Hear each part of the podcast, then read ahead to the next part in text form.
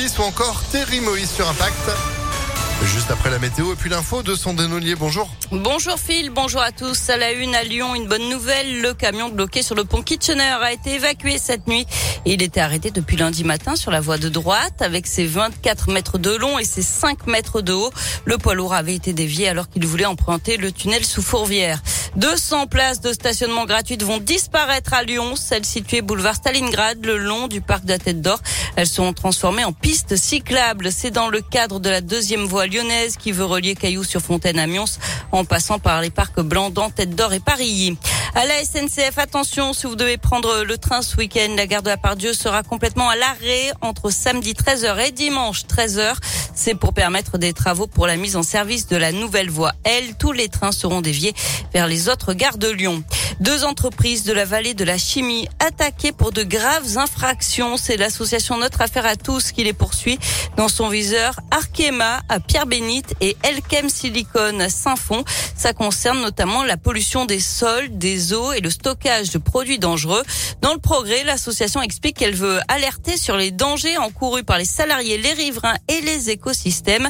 Le fruit d'une enquête de plus de deux ans. Et puis en bref, près de 400 kilos de cuivre dérobés dans une entreprise de Vénitieux. Ce sont les employés qui ont découvert le vol en arrivant au travail lundi matin, selon le progrès. L'église Saint-Irénée se refait une beauté des travaux de restauration débutés à l'automne dernier dans cette église emblématique du 5e arrondissement de Lyon dont certains éléments sont vieux de 15 siècles. 23 vitraux, la façade principale, les médaillons peints, les sols et plafonds de la crypte ainsi que la clôture et les deux portails seront rénovés. Les travaux devraient durer au moins jusqu'au troisième trimestre de l'année 2022.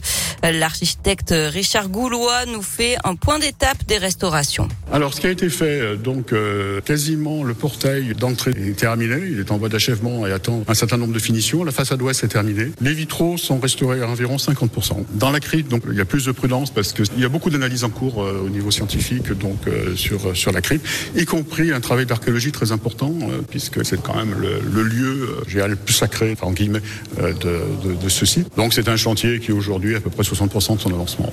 Un élévateur PMR pour les personnes à mobilité réduite sera également installé pour rendre l'entrée à l'église Saint-Irénée accessible à tous. Coût du chantier 1 300 000 euros, cofinancé par la ville, l'État et le diocèse. Du sport avec du tennis et ce nouveau bras de fer légendaire entre Nadal et Djokovic hier soir en quart de finale de Roland Garros. C'est l'Espagnol qui s'en est sorti en 4-7 et plus de 4 heures de jeu. Il affrontera en demi-finale l'Allemand Zverev, Zverev, pardon, qui a sorti le jeune Espagnol Alcaraz hier après-midi. En basket, les Lyonnes dos au mur. Elles sont menées 2-0 en finale du championnat féminin après leur nouvelle défaite à Bourges hier 78 à 62. Victoire impérative donc samedi à Bonnet. Du côté des garçons, l'Asvel débute ses demi-finales des playoffs face à Dijon.